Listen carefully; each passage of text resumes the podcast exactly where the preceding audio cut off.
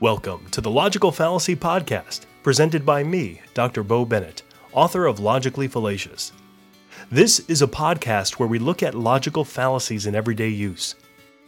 Join our Logically Fallacious community at logicallyfallacious.com.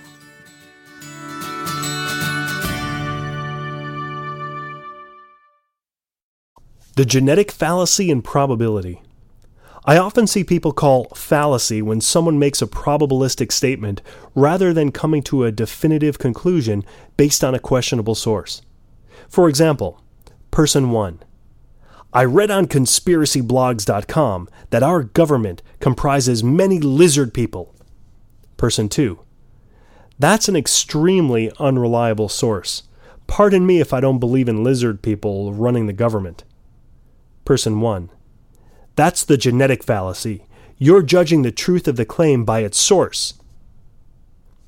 Had person 2 said something such as, That's an unreliable source, therefore the claim must be false, then we could reasonably say that person 2's statement was fallacious.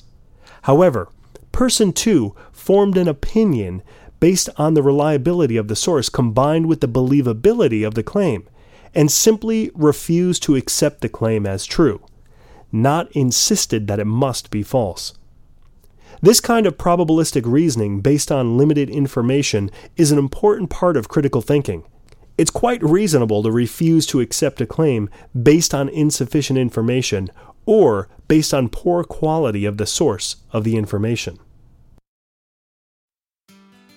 This has been another episode of the Logical Fallacy Podcast.